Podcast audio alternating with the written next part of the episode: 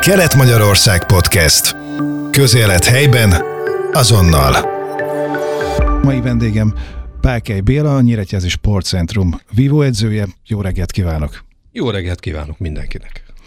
Első kérdés, ami nehéz kérdés lenne, az, hogy hogy talált önre a vívás, vagy miért pont a vívás, vagy a vívás talált önre, vagy ön a vívásra? Hát ez úgy volt, hogy én igazából zenész családból származom, de kilenc éves koromban úgy gondolta a nagypapa, hogy az unokatestvéremet és engem levisz a vívóterembe Fülöp Gyuszi bácsihoz. Ez Debrecenben volt, és hogy próbáljuk ezt a sportágat. És levitt, az elején ment a tigris bukfenc, jó volt a társaság, ugye a vívás először nyilván nem volt, meg a Gyuszi bácsinak ugye a, a stílusa megragadott bennünket, és ott ragadtam. Ennyire egyszerű. És a vívás végigkísérte az életét, vagy voltak megszakítások, mert ugye most vívó edző gyakorlatilag, hmm. hogy voltak az életében különböző pontok, aztán végül visszakerült a víváshoz, hogy végig kísérte mostanáig? Hát igazából akkor kezdem az elején. Tehát 9 éves koromban kezdődött, és ugye aktív versenyzőként 16 éves korom, hogy egész jól ment, akkor felkerültem a budapesti Honvédba, utána ott voltam versenyző, már Budapesten érettségiztem, és utána pedig pontosan indult a, testnevelési főiskolán a nappali szakedzői szak, vívásban is, ami három éve indult, tehát ez pont jó volt, hogy nekem ez úgy jött ki, hogy akkor érettségiztem, és pont tudtam kezdeni.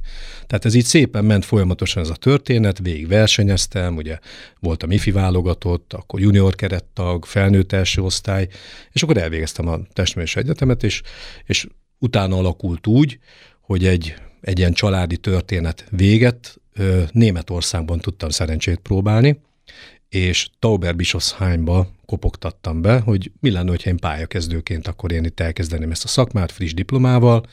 Ugye a versenyzők itt ismertek azért, mert a, a vívásban azért túl sok akkor még nem volt Európában.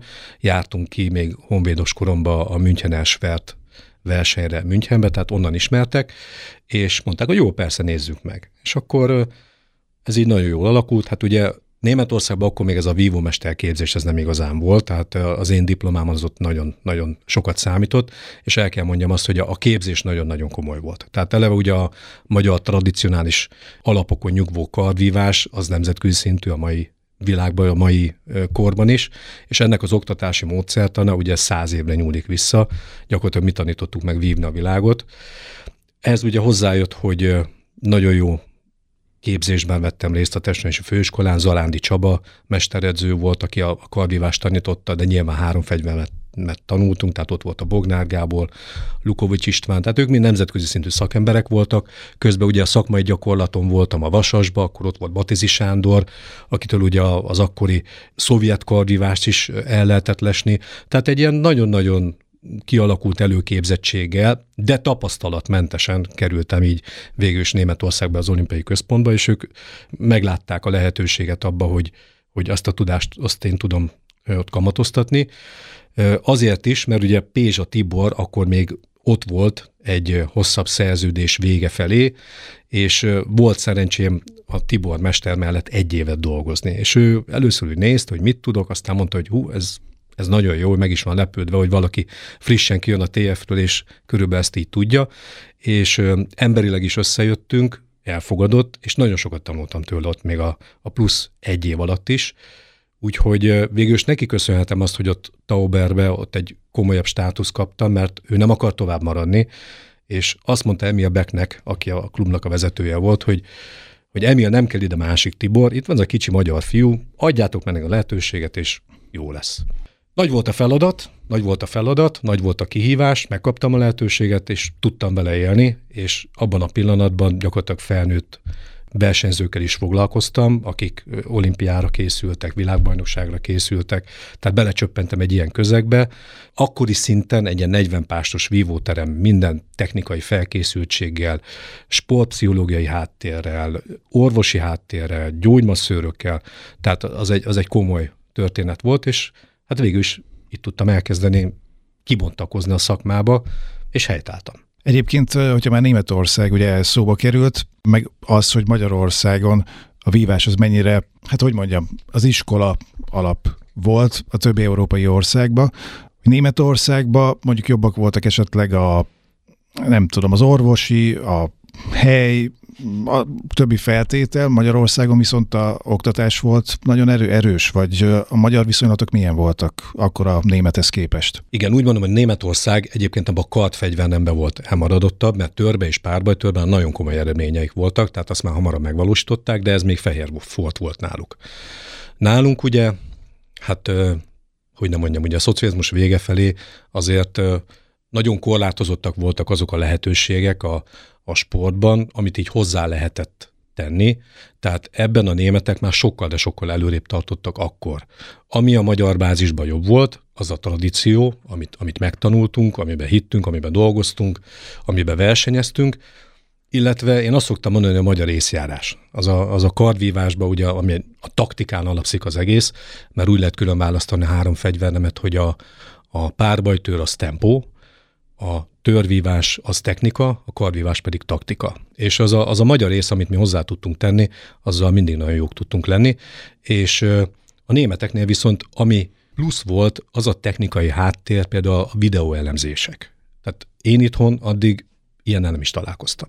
Ha igen, akkor valami kezdetleges formában valaki mesélt róla, de, de gyakorlati tapasztalat nem volt. Na ők akkor már ezzel rendelkeztek, elkezdtünk ezzel dolgozni, és akkor egy, egy teljesen új spektrum nyílt ki nekem is, hogy, hogy miről szól ez a, ez a sportág igazából, hogyha el tudunk mélyedni benne, és ki tudjuk kockázni, elemezni, technikai, taktikai sablonokat tudunk létrehozni, hogy ki ellen hogy kell készülni.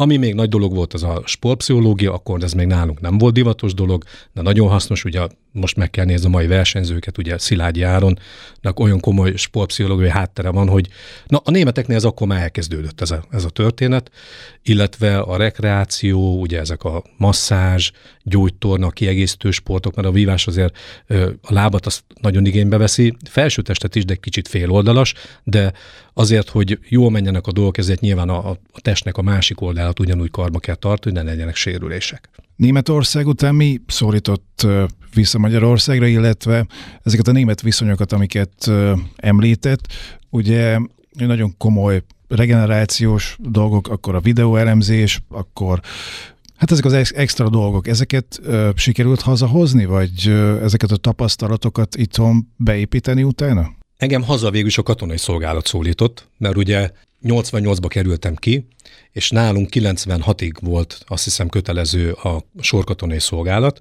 és mivel ugye a TF befejezésével én szintén halasztást kértem, tehát a TF előtt azért kaptam, mert akkor indult a szakedzői, tehát nem várni kellett volna három évet, a TF után azért, mert külföldi munka, ezért két évente kellett mindig halasztást kérni, de az volt a szabály, hogy mindenkinek a 30. életévét betöltése előtt le kell szolgálni az egy évet. És nem tudtuk elintézni, hogy ne kelljen, tehát olyan szinten megy, hogy a német sportminisztériumból írtak a magyar hadügyminisztériumba, akkor azt hiszem a keleti úr volt a honvédelmi miniszter, és elutasították, hogy nem, a szabály, ez mindenkire vonatkozik.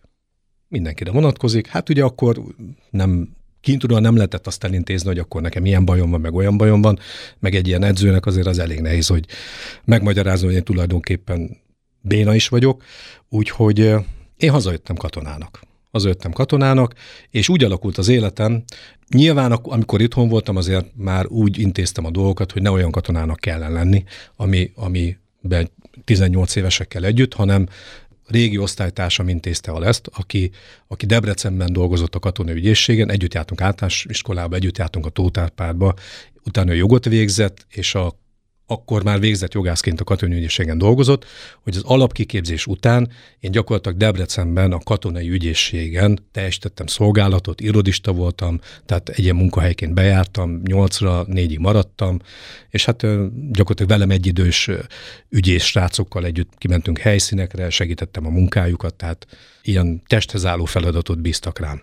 A katonaság után Debrecenben maradt tovább, és ott helyezkedett el valami vívó szakágnál, vagy jött Nyíregyháza? Nem. Katonaság idején találkoztam egy régi szerelmemmel, aki az első barátnőm volt egyébként, 15 éves koromban, és újra találkoztunk. És a szerelem az újra fellángolt, és ő nem akarta Németországban élni, de hát ezt úgy kell elképzelni, hogy én mondtam, hogy de menjünk ki, megmutatom mit, de hogy jó lesz. Kijött velem Németországba, mikor leszereltem, és ott a klubelnökkel leültünk, elvittek bennünket vacsorázni, így jó, úgy jó, és mondta, hogy nagyon köszöni, neki ez nagyon tetszik, de ő nem szeretne külföldön élni. És akkor nekem ezt el kellett dönteni, és én akkor őt választottam. Őt választottam, itthon maradtunk, és vállalkozásba kezdtünk. Akkor megmondom őszintén, kicsit a vívásból úgy, úgy, úgy sok is volt. Tehát azt ott végigcsinálni, azt a sok évet, úgyhogy alig volt az embernek szabad hétvégéje, állandó stressz, állandó világkupák, világversenyek, stb. Ez azért kemény volt. És akkor egy kicsit így, így én mást akartam csinálni. Budapesten nem akartam élni, abszolút, ott visszahívtak volna Honvédba, bárhova mehettem volna, de azt nem szerettem volna, és elkezdtünk vállalkozással foglalkozni, és majd amikor már gyermekeink voltak, és már a gyerekek kicsit nagyobbak voltak, ilyen 5-6 évesek, akkor mondta a feleségem, hogy nem akarod újra elkezdeni, hogy te nagyon értesz, hogy tanítsd már meg őket.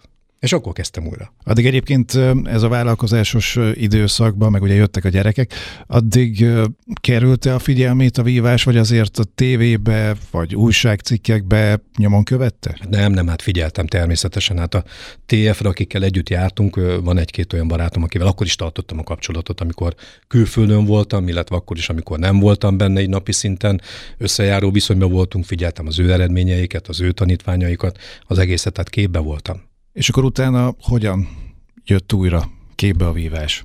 Úgy jött képbe a vívás, hogy a Debreceni Vívó Klubban lementem, és akkor mondtam nekik, hogy sziasztok, itt vagyok, el szeretném kezdeni, mert a gyerekeim is el akarnak kezdeni vívni, és akkor, hogy csinálhatom-e? Hát mondták, hogy persze, csináljam, és el is kezdtem csinálni. Kikkel foglalkozott akkor? Gyerekekkel, utánpótlás, felnőtt, nem tudom egyébként, hogy mm, a felnőttek, vagy inkább az utánpótlás állt akkor például közel önhöz? Hát én mindet csináltam.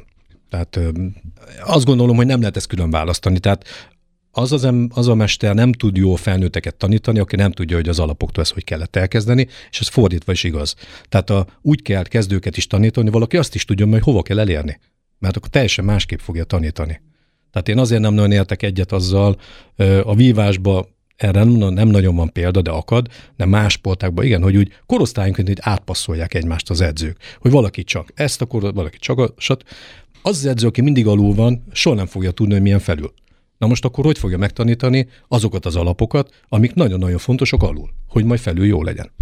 Meg hát ugye gondolom azért a gyerekeknek is nehéz, mert tulajdonképpen mondjuk a második apjának tekintető például egy edző, és ugye megismeri ugye a gyereket minden mozdulatával, hogy már tudja, hogy most jól van, most nincs jól, akkor most kicsit állítani kell az agyán ezzel, vagy azzal kapcsolatban, és ugye így nyomon követi az egész pályáját, és a gyereknek is nagyon nehéz lehet az, hogy két-három évente egy újabb szemét kell megszoknia. Ez így van, és a, a bívás ugye egy nagyon lassan érő sporták, tehát itt elkezdenek együtt dolgozni 8-10-11 éves korba, és az eltarthat 20-30, vagy ki meddig csinálja, vagy mennyire érdemes neki csinálni, és azért a esetek nagyon nagy részében egy mesternél maradnak. Tehát, hogyha ha össze tudnak ők nőni, és gyakorlatilag egy ilyen kapcsolat kialakul, tehát igazán nagyon nagy eredményeket én hiszek abban, hogy ezt így lehet elérni csak már gyerekkorban, mi a legfontosabb? Tehát uh, arra vagyok kíváncsi, hogy most mondjuk a fizikai állapotot fejleszteni, megszerettetni a sportágat, vagy már ekkor elkezdeni olyan dolgokat, hogy a gyerek agya ráálljon arra, hogy nem tudom egyébként, hogy a vívás mennyire uh, agyi, mennyire fizikai sportág, mert ugye azért szorosan összefüggnek egymással. Igen. El kell azt mondani, hogy a vívás egy nagyon-nagyon komplex sportág. Tehát nem lehet azt mondani, hogy aki nagyon atlétikus gyerekként, az biztos, hogy sikeres vívó lesz. De azt sem lehet elmondani, hogy ha valaki nem az, akkor, akkor is az lesz. Ez nem így van. Tehát itt valamilyen szinten okosnak kell lenni, nagyon jó kell helyzetet felismerni, tanulékonynak kell lenni, tehát nagyon jó kell utánozni például a helyes technikát, mert utána azt tanulja meg az ember, és gyorsan döntő, nagyon jó taktikai érzéket kell fejleszteni tudni. Na most Nyilván nem minden gyerek azonos képességű. Tehát éppen azért nem minden gyereket is nem egyformán kell tanítani. Tehát egy egyéni iskoláztatásba, amikor tudom, hogy neki mondjuk a fizikuma jobb, de egy kicsit a döntései nem megfelelőek vagy lassabb, akkor inkább arra megyünk rá. Ha valaki látom, hogy fejben nagyon ott van, de a lábmunka nem az igazi, akkor inkább arra megyünk rá. Akinek mondjuk ez a kettőhöz még a kezét is több foglalkozást igényel, akkor arra helyezem a hangsúlyt. Tehát ez, ez nagyon személyre szabott dolog, és azt el kell mondani, hogy a, a mostani vívásoktatás mai nap, az teljesen más, mint az 5-20-30-40 éve, mert a gyerekek is másabbak. Tehát a mikorunkban ugye még fociztunk, meg rundra jártunk, nem volt mobiltelefon, számítógép, tehát mindent csináltunk, ami, ami a mozgással kapcsolatos egyébként is. Ha nem jártunk sportolni, akkor is. A mai gyerekek nem. Tehát a mai világban én azt gondolom, hogy örülni kell, hogyha egy gyerek bármilyen sportágat elmegy, és azt csinálja, és addig sem otthon ül, és nem a számítógépet nyomkodja. És akkor lejönnek a gyerekek, akkor először egy ilyen, egy ilyen koncentrációt kell tanítani nekik, de ez csak játékos formában lehet, mert hogyha úgy tanítanám őket, ahogy bennünket tanítottak annak idején, szerintem két hét alatt kiürülne a terem.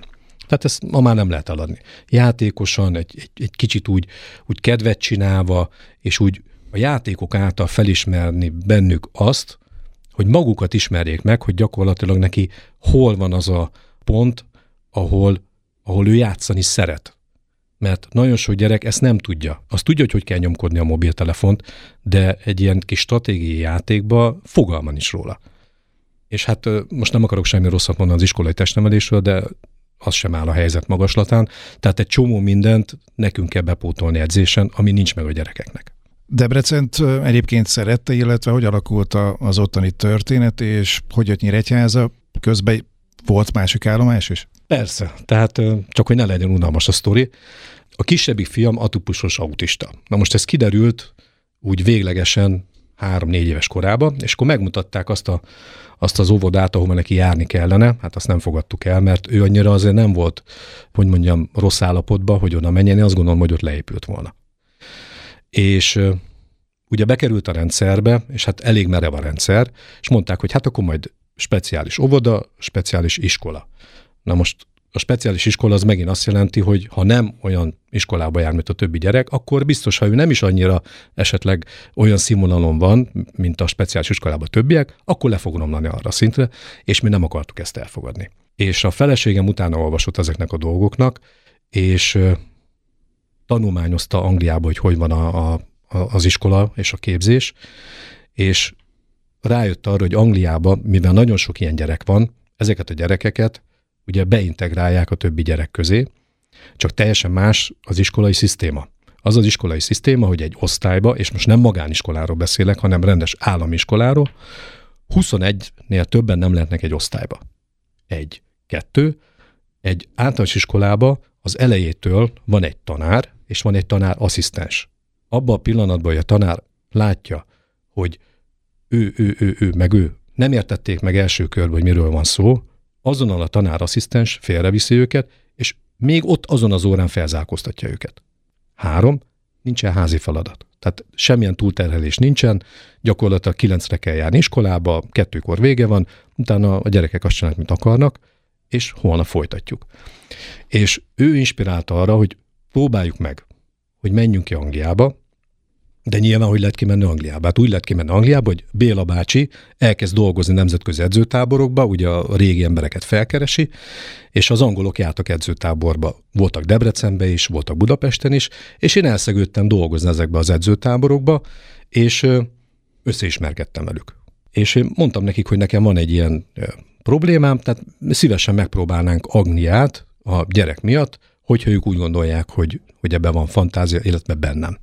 És akkor voltam kint két-három edzőtából tartottam ott nekik, ilyen hosszú hétvégéken, és utána azt mondták, hogy menjek ki, és vállaljak ott állás, tehát állásajánlat volt, és hadd menjen ez a dolog. Mondtam, hogy oké, okay, de én csak akkor, hogyha jön az egész család, tehát itt ennek úgy kell működni, hogy családdal együtt. A két gyerek, ott iskola, stb.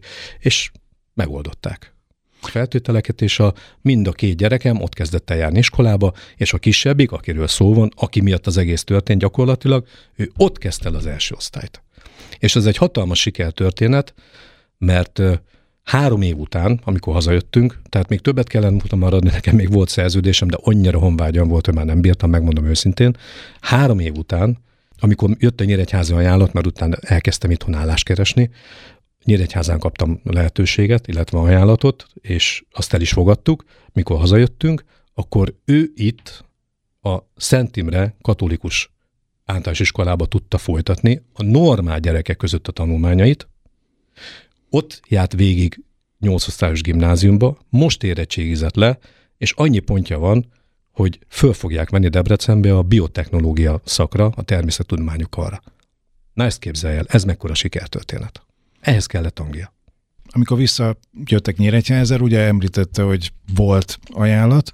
Gondolom ugye akkor Nyévi SC-től, ugye a Nyíregyházi Vasutas Sportklubhoz tartozott a vívás, akkor gondolom oda jött vissza, vagy oda, oda került, és akkor mi volt a feladat, kikkel foglalkozott? Egy picit előrébb megyek az időbe. Tehát nyári szünetre jöttünk haza 2012-ben, és ugye Debrecenben voltunk, és akkor mondta egy ismerős, hogy úgy tudja, hogy Nyíregyházán keresnek vívómestert, mert hogy van tervük azzal kapcsolatban, hogy beindítani a kardvívást, illetve a kerekesszékest vívást.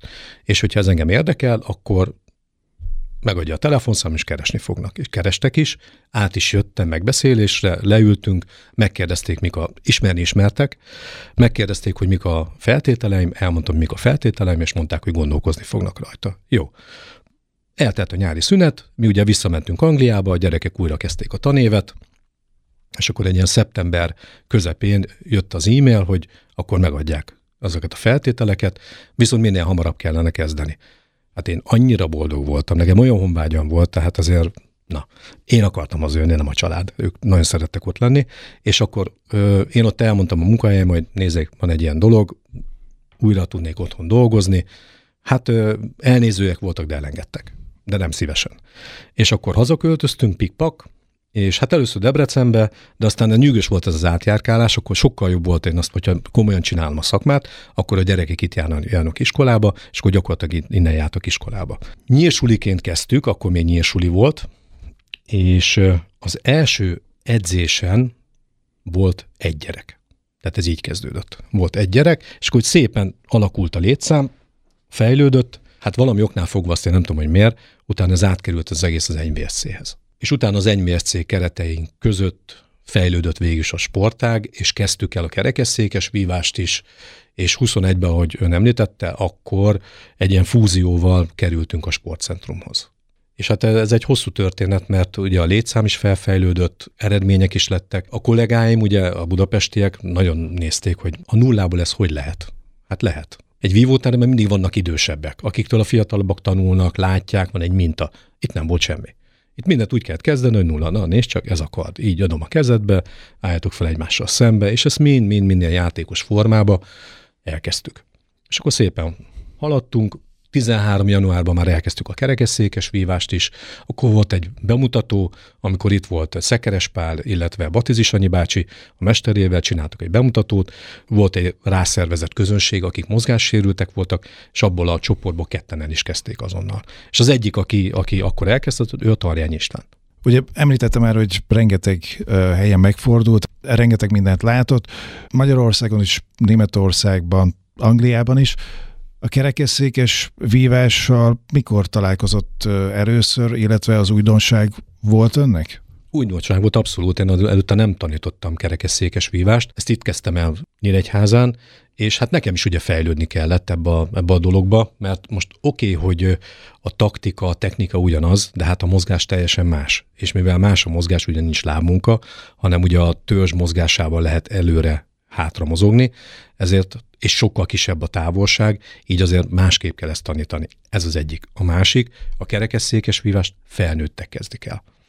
Tehát nagyon ritka az, hogy valaki ezt gyerekkorba elkezdi, nem is értem, hogy miért. Egyébként, mert simán vannak mozgássérült gyerekek, akik ezt elkezdhetnék. Úgyhogy nagyon nagy tapasztalat volt, nekem is figyelnem kellett, meg kellett kérdezni kollégákat, másokat, idősebb mestereket, akiknek ebben volt tapasztalatuk, segítettek benne, és utána elkezdtem, és utána az ember felépíti ebbe is a saját stílusát. És így szépen haladtunk. Azért elég nagy nevek is megfordultak az ön keze alatt, illetve még most is.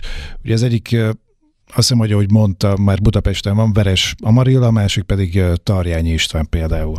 Így van, így van. Kezdjük akkor Veres Amarillával. Veres Amarilla, amikor Debrecenben elkezdtem újra tanítani, ő kezdőként volt nálam a gyerekcsoportba. Tehát ő kezdőként elkezdett nálam vívni. Amikor én visszajöttem, és Nyíregyházán kezdtem dolgozni, akkor ő egy edzői tanfolyamot végzett. És felkeresett, hogy ő eljönne hozzám szakmai gyakorlatra, lehetne, hogy ő Debrecenből átjár.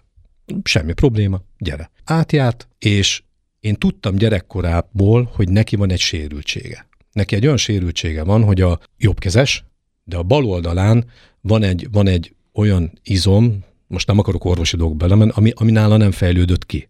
Nem fejlődött ki, tehát ő gyerekkorában már próbálkozott a paraúszással, tehát már hívták ilyen más parasportágokban, de megszerette a vívást, meg egy gyerek nem akarja azt beismerni, hogy ő mozgássérült. Tehát a vívás az neki nagyon jó volt, mert a jobb keze az jó volt, lábmunkája jó volt. Ez szerintem egy értető dolog. És amikor átjárt erre az edzői tanfolyamon, én emlékeztem erre, hogy van neki ez, és hát látszott is azért rajta, csak hát nyilván egy, egy fiatal hölgy ezt ugye titkolja, mert úgy öltözködik, meg stb. stb. stb. meg edzett rá, meg leplezi. És akkor már ugye volt a Tarjányi István, vele már dolgoztunk, és akkor látta, hogy mi ez, és akkor mondtam, hogy nem kellene neked ezt megpróbálni. Mert ebbe, mivel eleve vívó voltál, szerintem sokkal jobb lehetőségek várnának rád, mint bármi másba, hogy próbáljuk meg. És akkor ennek ugye az a menete, mindenkinek, aki ezt elkezdi, hogy van egy, egy magyarországi vizsgálat, el kell menni Budapestre, és ott, hogyha azt mondja az orvosi bizottság, hogy te mozgássérült vagy, akkor mozgássérült sportolóként elkezdhetsz sportolni. De ez csak egy dolog, mert ugye ettől még külföldi versenyeken, mezőközi versenyeken nem indulhatsz. És akkor külön van a nemzetközi kerekesszékes vívásnak is egy, egy bizottsága, aki ezt felül kell, hogy vizsgálja. Na most az nagyon komoly. Oda minden, minden orvosi papírt vinni kell, mindent le kell fordítatni angolra, ami létezik, és amikor van egy világkupa verseny, ezt megelőző napon ül össze mindig egy bizottság, amiben mindig mások vannak, tehát négy orvos a világ négy különböző országából, amit előre senki nem tud kijelölik őket. És hogyha ez a bizottság azt mondja, hogy igen, te tényleg az vagy, akkor utána lehetsz mozgássérült sportoló. És Amarilából így lett mozgássérült sportoló, és nyilván mivel vívó múltja volt, azért szépen haladtunk, és hát Rióban bronzéremmel sikerült Rióból hazajönni, ami egy nagyon komoly történet. Most mit lehet tudni róla? Hogyha jól tudom, ugye említette, hogy Budapesten Így van. van. 16-ban volt Rió, és 18-ban volt egy barátja, aki Pestre szeretett volna menni, a rendőrségi körökbe dolgozott, és Amaril azt mondta, hogy ő szeretne menni a barátjával Pestre, és ő Budapesten szeretne tovább vívni. Ez volt 18-ban, és 18 január óta ő, ő a BVSC-nek volt a versenyzője, most már azt hiszem az utéban van, tehát ott is van egy kis mozgás ebbe a történetbe, és gyakorlatilag én megmaradtam nevelőedzőjének, nagyon jó kapcsolat továbbiakban is, és hát én nagyon büszke vagyok rá, hogy a Tokiói paralimpiai játékon ő paralimpiai bajnok lett. Térjünk Nyíregyházára vissza, Igen. az egyik itteni sportolójára, sőt, tehát ugye a leghíresebbre, aki talán a legjobb eredményeket szárítja hozzá, Tarjányi István. Vele most mi a helyzet? Hogyha jól tudom, akkor 2023-ban volt verseny áprilisban Franciaországban is, illetve nemrég pedig Varsóban is. Igen. Az elejéről kezdeném. Tehát 13. januárban kezdtünk el dolgozni. István soha nem sportolt, 17 éves kora óta mozgássérült, ott volt neki egy gerinc problémája, egy gerinc tumor, amit meg kellett operálni, és hát úgy sikerült az operáció, hogy mégiscsak kerekesszékes lett, és hát nagyon sokáig nem sportolt semmit, és akkor ezen a bemutatón találtuk meg egymást gyakorlatilag, és akkor kezdtünk el dolgozni. Nagyon jó hozzáállása volt, nagyon komolyan vette, és nagyon jól lehetett vele haladni. Tehát le a kalappal, de nyilván mivel neki nem volt vívó múltja, azért egy felnőtt embert megtanítani vívni, az teljesen más feladat. És még az, hogy megtanítani vívni, az egy dolog, mert ugye lehet ezt úgy csinálni, hogy lejárogat valaki vívni, csak azért, mert szeret vívni. Mert szereti a közeget, szeret a sportágat, örömét leli benne, és jó. De nem akar igazából ilyen nemzetközi nagy versenyeken részt venni, tehát nem akar ilyen babérokra törni, és hát az a pont, hogy ezt az ugrást meglépni együtt, ez volt talán a legkomolyabb. Az, hogy, hogy ez, a, ez a gát átszakadt, és rájezett ennek az ízére. És hát ez, én azt gondolom, hogy már nem éltem hiába, hogy egy, hogy egy ilyen fiatal emberből egy ilyet közös munkával ki tudtunk hozni, és most ott tartunk, hogy a Tokióban már kvalifikálta magát, tehát ő már ki tudott jutni a Tokiói paralimpiára, hogy nyolcadik lett, és most nagyon jól állunk, most már van egy Európa bajnoki ezüstérem, van több világkupa érem, és jelen pillanatban harmadik a világranglistán, ami nagyon-nagyon komoly, úgyhogy a párizsi kvalifikációval kapcsolatban jól állunk egyelőre. Ami nagyon nehéz lesz, de csináljuk. Azon gondolkozok, hogy Istvánnak, nem tudom, hogy gondolom azért beszélgetnek ugye nem csak vívásról, hogy neki mit adott ez az egész? Már ugye csak maga az, hogy lejárhatott, hogy, hogy csinálhatott valamit, illetve hát ugye az, hogy milyen eredményeket ér el, az a, arról meg ne is beszéljünk. Nekem volt szerencsém ugye ezt végignézni, és soha nem felejtem el, hogy 13, amikor elkezdtük, akkor, akkor egy, egy fiatal ember, aki úgy egy kicsit olyan határozatlan volt, de nagyon kultúrát, nagyon intelligens, de úgy látszott, hogy, hogy nem egy, nem egy határozott személyiség, ez érthető egyébként ebben a helyzetben bárkinél, hogy abból most, hogyha itt ezen az ajtón begurulna kerekesszékkel, akkor egy élsportolót látna ön. És nem gondolná, hogy mi volt ezelőtt tíz évvel. Tehát én azt gondolom, hogy az ő személyiség fejlődésének mindent megadott. Ha most nem sikerül semmilyen érem, meg nem sikerül semmilyen olimpia, meg világbajnokság, meg Európa-bajnokság, akkor is megérte, mert kerek lett az élete. Ez az első. Másik, bejárta a világot. Tehát van neki otthon a, a lakásába egy térkép a falon, ahol, ahol mindig bejelöli, hogy hol volt. És ez szépen, ez telik be az a térkép, és ugye ezek a fiatalok, amikor elmennek ezekre a világkupákra, akkor ott saját közegükben vannak, mert ott mindenki mozgássérült, és hát szerintem ez egy óriási élmény. Én azt gondolom, hogy mindent megadott neki ez a sportág. De ezt majd egyszer tőle kell megkérdezni. A kerekesszékes vívásban egyébként hasonló mondjuk a program lebonyolítása, mint az épeknél, gondolok itt arra, ugye, hogy mondta, hogy vannak világkupák, olimpiai kvalifikációk, olimpiák, nem tudom, hogy Európa-bajnokság, világbajnokság, tehát abszolút hasonló? Minden ugyanaz. Minden ugyanaz. Egy picivel kevesebb a verseny, tehát annyi, hogy nem minden évben van világbajnokság és Európa-bajnokság, hanem az egyik évben EB, a másik évben VB.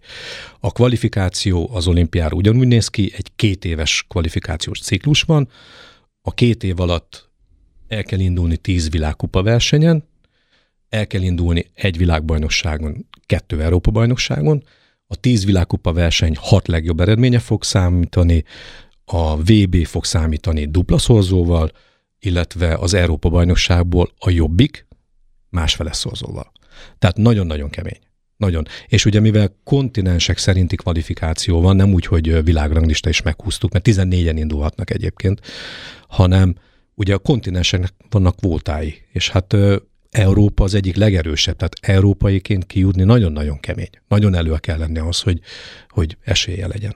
Nyíregyházi sportcentrumban most Talányi Istvánon kívül például van olyan versenyző, aki vele önnel együtt szoktak menni, vagy most kiemelten István versenyez? Igazából a kezdetek óta voltak többen, akik megpróbálták, de különböző okok miatt nem akarták tovább csinálni.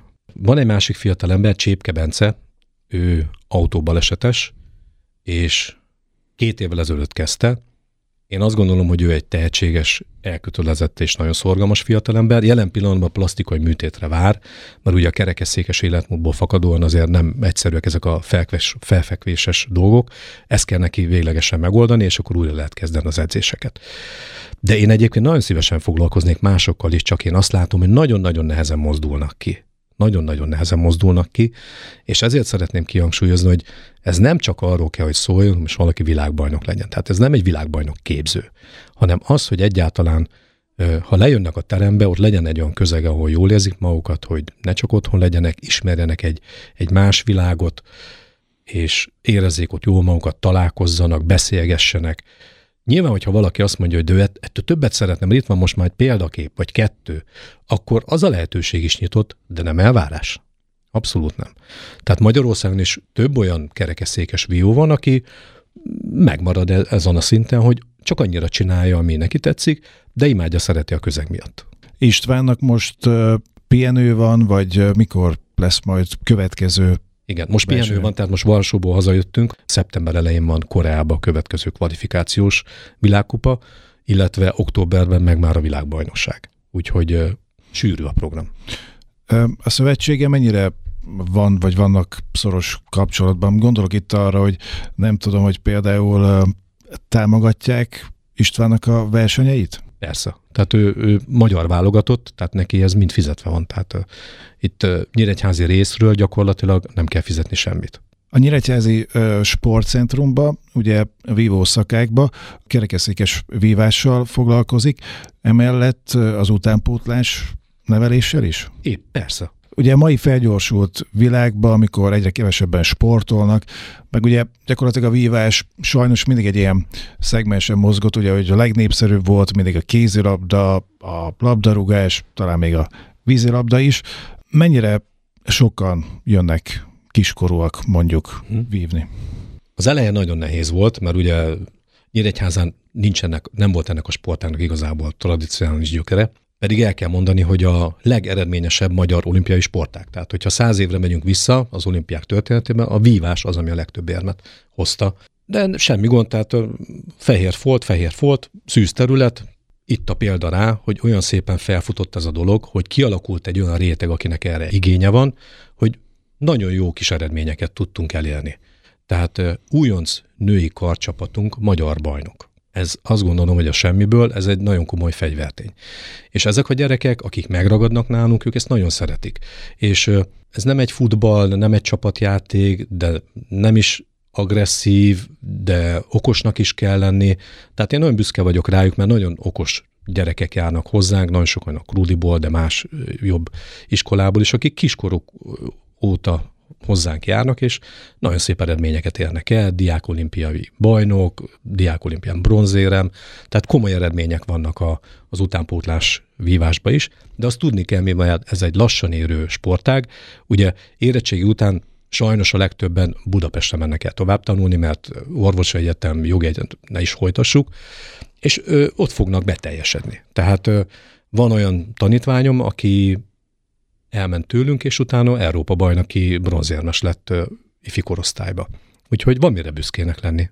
Ugye kicsit visszakanyarodva az elejére a beszélgetésünknek, mikor kérdeztem, hogy a vívás ugye mennyire kell fejbe, mennyire fizikai állapot, hogy a vívásnál például mennyire fontos a ritmus, a ritmus érzék.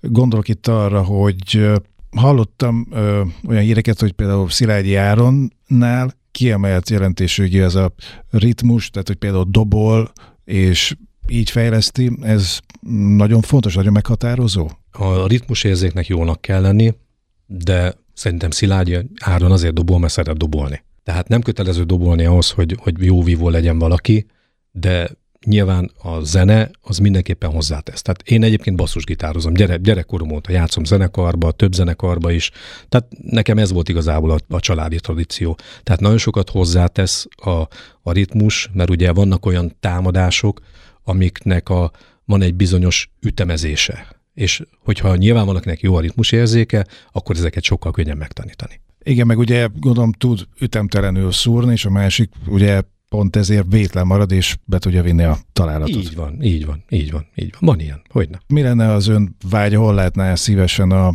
vívást, mint sportágat a, a jövőben? A vívás nemzetközi szinten nagyon jó helyen van, tehát nemzetközi szinten nagyon elismert, nagyon nézett sport. Magyarországi viszonylatban Budapesten inkább, a vidéki városokban kevésbé, amikor én voltam gyerek, akkor ez még nem így volt, mert minden városban volt ez a sportág egyébként. Csak utána, hogy a, rendszerváltás után a sportok átalakultak, nagyon nehezen élte túl a vívás, de én azt gondolom, hogy most kezd igazából előre kapni, és itt Nyíregyházán is egyre többen ismerik, és van az a réteg, aki ezt igényli, és nagyon szívesen jár és csinálja. Ugye, hogyha jól tudom, akkor közel egy éve tavaly szeptemberben a Magyar Paralimpiai Bizottság 25. évfordulója alkalmából átadtak, vagy átadták Budapesten a Mána István díjat az Öbölház rendezvényközpontban. A díjat ugye egyébként minden évben a paralimpikonokat felkészítő edzők, nevelő edzők kapják meg, és előző évben a kiemelkedő edzői munkájáért a Mána István úszóedzőről elnevezett elismerést ön is megkapta. Ez mit jelent az ön életében? Nem számítottam rá, megmondom őszintén, mert az ember mikor ezt csinálja, akkor nem azért csinálja, hogy majd elismerjék, hanem úgy, úgy a napi rutin, meg, meg a előrenézés viszi előre ezt a dolgot. De természetesen nagyon jól esett, hogy ezt elismerték, egy széles plánum előtt, és egy nagyon szép ünnepség volt, mindenki ott volt, tehát lenyűgöző volt. Nagyon jól esett, megmondom őszintén. Mik a jövőbeli tervek, célok? Nem tudom, hogy ugye sportok általában lépésről lépésre szeretnek tervezni, de vannak öt éves célok, vagy egy éves célok.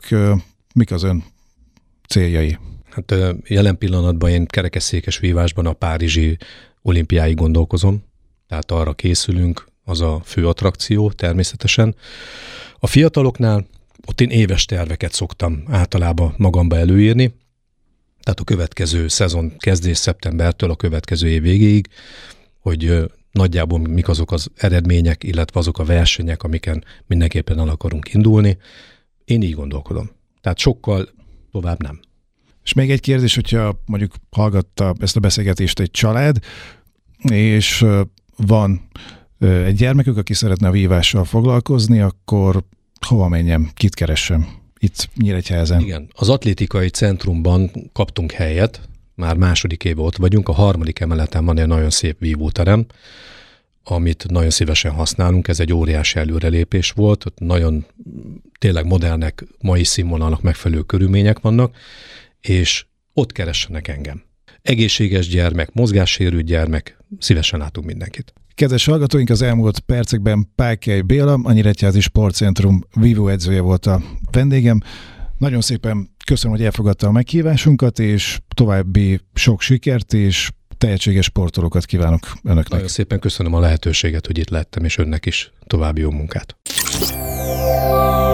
Kelet-Magyarország Podcast. Közélet helyben, azonnal.